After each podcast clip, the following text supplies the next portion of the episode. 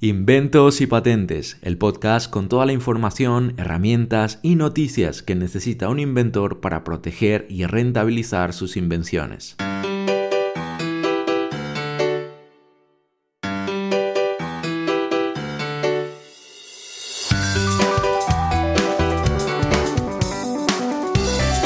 Hola, hola, hola, muy buenos días, bienvenidos a otro episodio más del podcast Inventos y Patentes.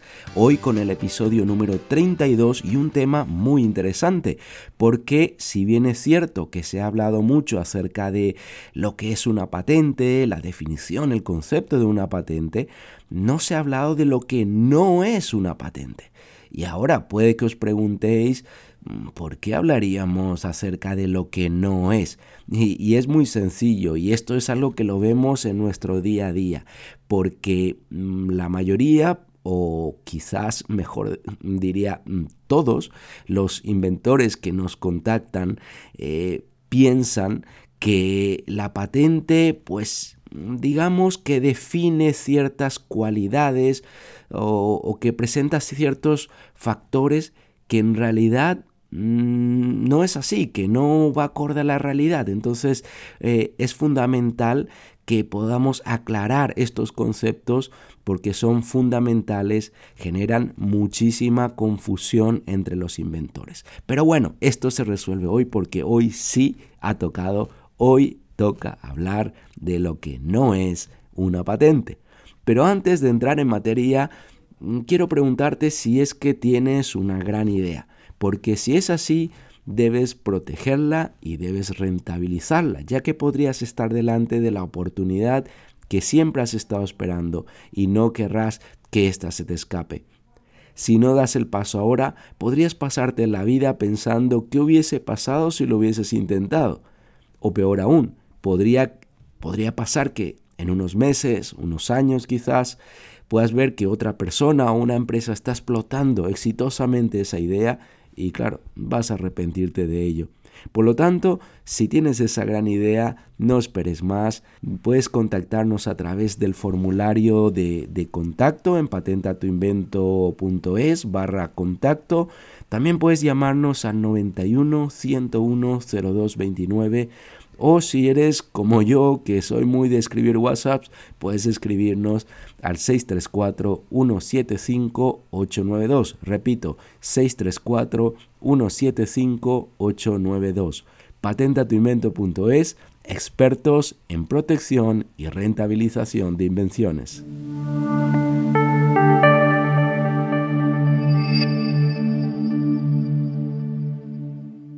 No sé si os ha pasado que estáis viendo la televisión o estáis visitando, no sé, quizás algún, alguna tienda, un local y veis que aparece un producto que dice producto patentado. ¿no? Esto puede ser de, pues, un producto de cualquier sector. Y en ese momento, ¿qué pensáis? A ver, os doy unos segundos. ¿Qué pensáis cuando veis esto de patentado? Probablemente no sé, pensáis que estáis delante de una innovación, de algo que puede ser un cambio, un antes y un después, algo que está protegido. ¿Qué ideas os vienen a la mente? Pero bueno, es muy probable que, os pase esto, que consideréis que, esté, mm, que estáis delante de un producto especial, un producto innovador, un producto mm, distinto a todo lo que existe o existía antes que él. ¿Eh? ¿Y qué pasa cuando queréis eh, solicitar una patente? Cuando tenéis esa idea y estáis eh, obteniendo, buscando información sobre cómo patentar. Y bueno, en ese momento quizás o en algún momento descubrís que hay un examinador, que es una figura muy importante dentro de la Oficina Española de Patentes y Marcas, y que este examinador es el responsable de conceder o denegar las patentes. Entonces, claro, ¿qué, pensáis sobre la función que puede tener este examinador? ¿Pensáis que eh, quizás su función es justamente esto que hemos estado comentando antes, de detectar ese producto innovador, detectar un producto distinto a todo lo que ya existía hasta el momento, quizás, no sé, certificar algún tipo de, de calidad de, o, o, de nivel de calidad de idea quizás, o mm, puede que penséis que este examinador os va a decir, oye, mm, vuestra idea es buenísima o vuestra idea no va a ir a ningún sitio. Es muy probable que penséis que una patente para ser concedida debe pasar unos filtros. Y esta palabra me, encanta y, la escucho muchísimo a diario, lo de filtros, ¿no? Eh, cuando me dicen los clientes, pues bueno, oye, si esta patente ha sido concedida o este modelo de utilidad, es porque claramente ha pasado unos filtros. Pero vamos a ver qué es esto de los filtros, porque esto pues hay que tener mucho cuidado con, eh, con esto, porque no... Mm, sí, es cierto que hay unos filtros, pero probablemente no son todos los filtros que estáis pensando. Entonces, ya por mm, entrar en, lo más importante, en la clave de, de este episodio, ¿qué es lo que no se garantiza o no, se, o no se certifica de alguna manera cuando te dan una patente. Una patente no es una garantía de innovación. Y esto os puede sorprender muchísimo porque claro, cuando pensáis en patente y más patente concedida, pues decís, hombre, esto claramente es que el examinador ha visto que no existe esto en ninguna parte del mundo, que esto es completamente innovador y por eso me ha concedido la patente. Bueno, mm, tiene algo de verdad. Es cierto que en el caso de la patente, un examinador realiza lo que se llama un IET, que es un informe del estado de la técnica. Y en ese informe el examinador se encarga de realizar una búsqueda de patentes anteriores. Y si él nos da el visto bueno allí y nos dice, pues bueno, pues yo sí considero que esto tiene novedad, pues bueno, pues en cierta manera podríamos decir que el examinador mm, nos dice que sí hay un cierto grado de, de novedad, de innovación. Pero mm, debemos tener en cuenta que eh, todo esto, al final, cuando te entregan el título, te lo entregan sin perjuicio a terceros. Es decir, que no existe examinador en el mundo, de hecho no existe persona en el mundo, ningún humano es capaz de saber todo lo que existe en todo el mundo a día de hoy.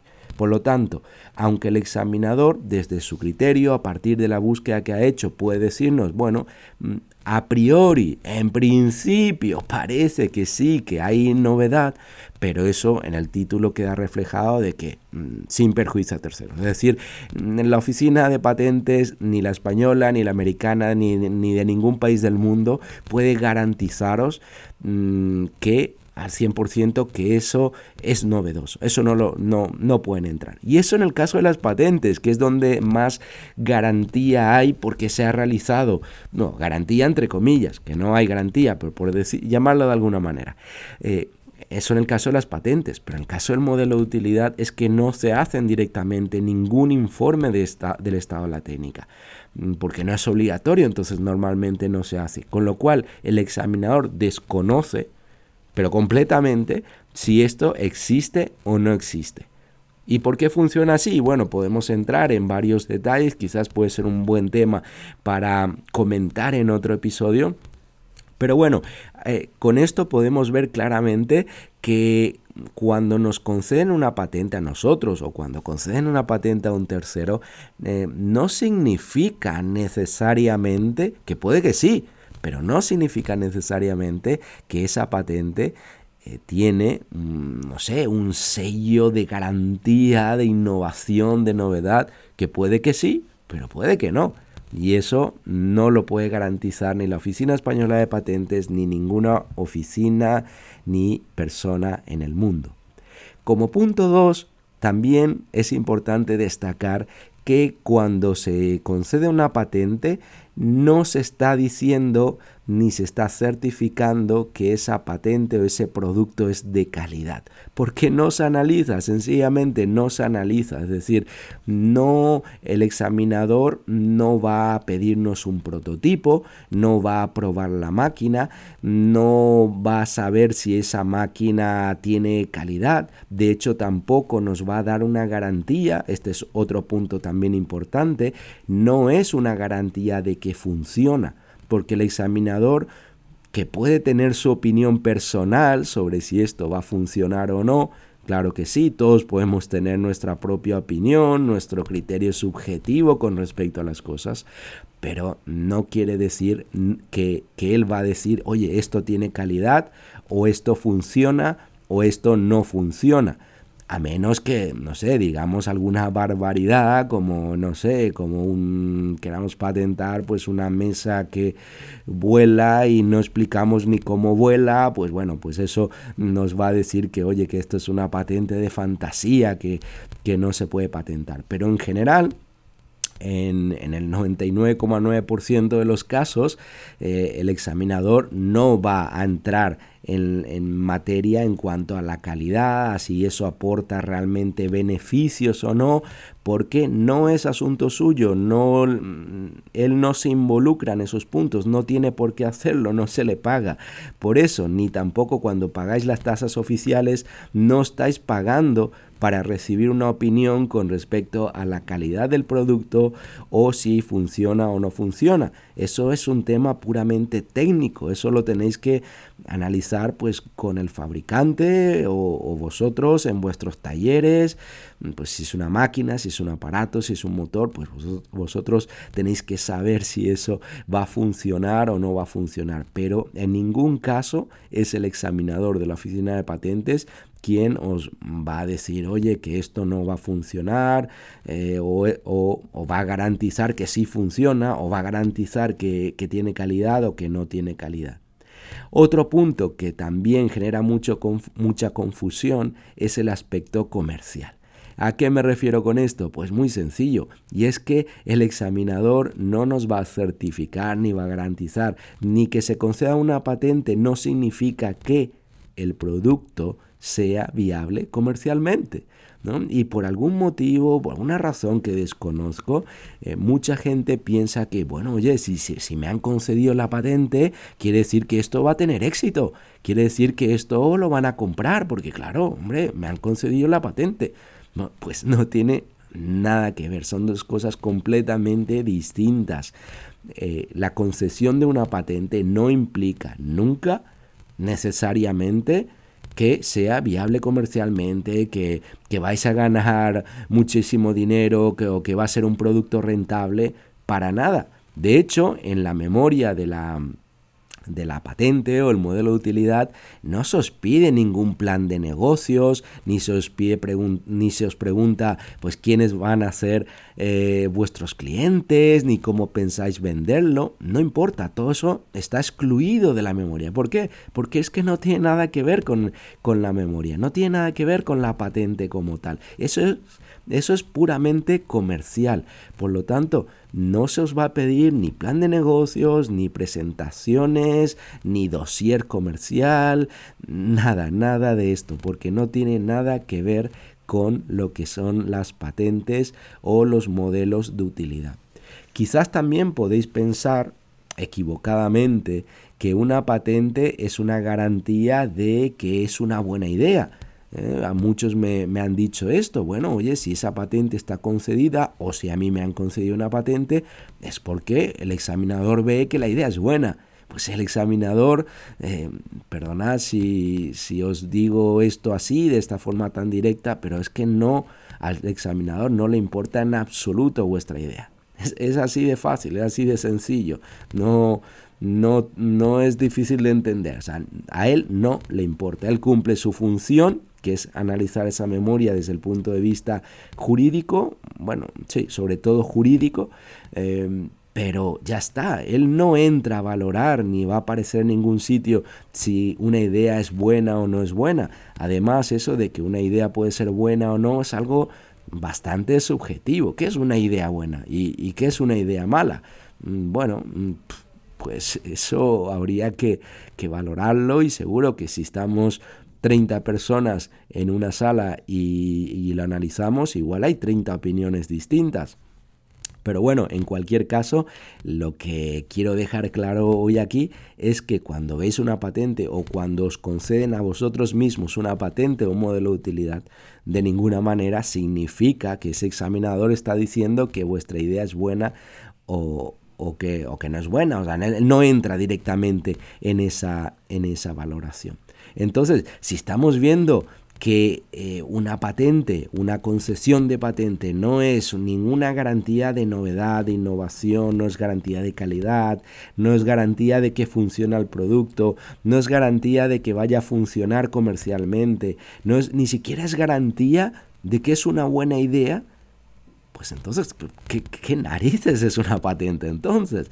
Pues, a ver, una patente es una protección jurídica de un conjunto de características técnicas.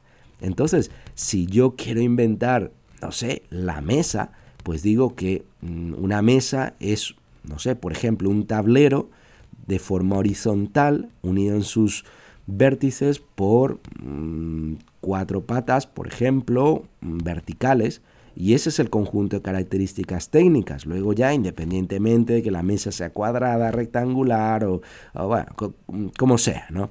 Pero ese es el conjunto de características técnicas y el examinador lo que realmente ve es si la estructura de la memoria es correcta, si es comprensible, si hay una figura, si esa figura, mm, figura o figuras cumplen con la normativa de las patentes, si tiene un mínimo sentido común lo que se está expresando y, y poco más, especialmente el modelo de utilidad. Luego si es patente, se hará un informe del estado de la técnica y se valorará la novedad en función de lo que el examinador encuentre, que puede encontrar cosas o puede no encontrar cosas. Pero bueno, al final es eso. Y entonces, ¿por qué queremos tener una patente? Si al final el examinador no nos va a decir si mi idea es buena o mala, ni me va a garantizar que voy a tener éxito con la patente, ¿para qué pedimos una patente? Pues la pedimos para tener un derecho a un monopolio a tener una exclusiva, un derecho de que nadie más puede fabricar ni vender esa mesa o ese producto que nosotros estamos patentando, eh, que tendré completa exclusividad para la explotación de este, de este invento. Y bueno, ¿qué os parece poco? Eh, ¿Qué negocio eh, podéis abrir que realmente podáis prohibir a los demás que os hagan competencia? Pues la única forma de prohibir a otros que nos hagan competencia, la única, es por medio de una patente. Y eso ya es bastante. Creedme que eso ya es bastante. Lo demás, pues ya iremos viendo o analizando, pues con el tiempo, con las pruebas o con lo que sea. Y aquí quiero dejar muy claro que cada patente o cada invento tiene tres aspectos, al menos tres aspectos muy diferenciados. Por un lado, el aspecto jurídico, que es esta protección de la que estamos hablando. Por otro lado, tenemos el aspecto comercial, que es la venta, la rentabilización del invento. Pero por otro lado, tenemos la parte técnica, que es la fabricación, la, mm, la puesta en marcha de ese aparato, de esa máquina, ese motor o lo que sea nuestra patente. Y no hay relación entre ellos. podemos tener una patente concedida que luego comercialmente sea un fracaso eh, y que a lo mejor sí funciona técnicamente. O podemos tener una patente concedida que genere muchísima demanda en el mercado, pero técnicamente luego no logramos que funcione. Quizás jurídicamente la patente no, no nos la conceden, por, por lo que sea, no la conceden, pero aún así sacamos el producto al mercado, se vende como pan caliente y técnicamente funciona de maravillas. Entonces, no hay una relación entre estos aspectos. Al principio puede ser algo confuso, pero sobre todo lo que me parece muy importante y quiero que os quedéis con esto es que lo que no es una patente es que no es una garantía ni de calidad, ni de funcionamiento, ni de viabilidad, ni de buena idea, ni de nada de esto. Entonces, ¿merece la pena patentar aún sabiendo que no nos certifica muchas de estas cosas que nos encantaría que nos las certifiquen? Mm, por supuesto que sí, sin duda. ¿eh? Como decía antes, es la única forma en la que podemos lanzar un producto y prohibir a los demás que nos hagan competencia. Y qué maravilla. Así llegamos al final del episodio de hoy de parte de todo el equipo de patentatuinvento.es. Queremos decir gracias inventores, gracias emprendedores, porque personas como vosotros hacéis que este sea un mundo mejor. Queremos ayudaros a hacer realidad vuestros sueños. Visita patentatuinvento.es. Hasta el próximo episodio. Adiós.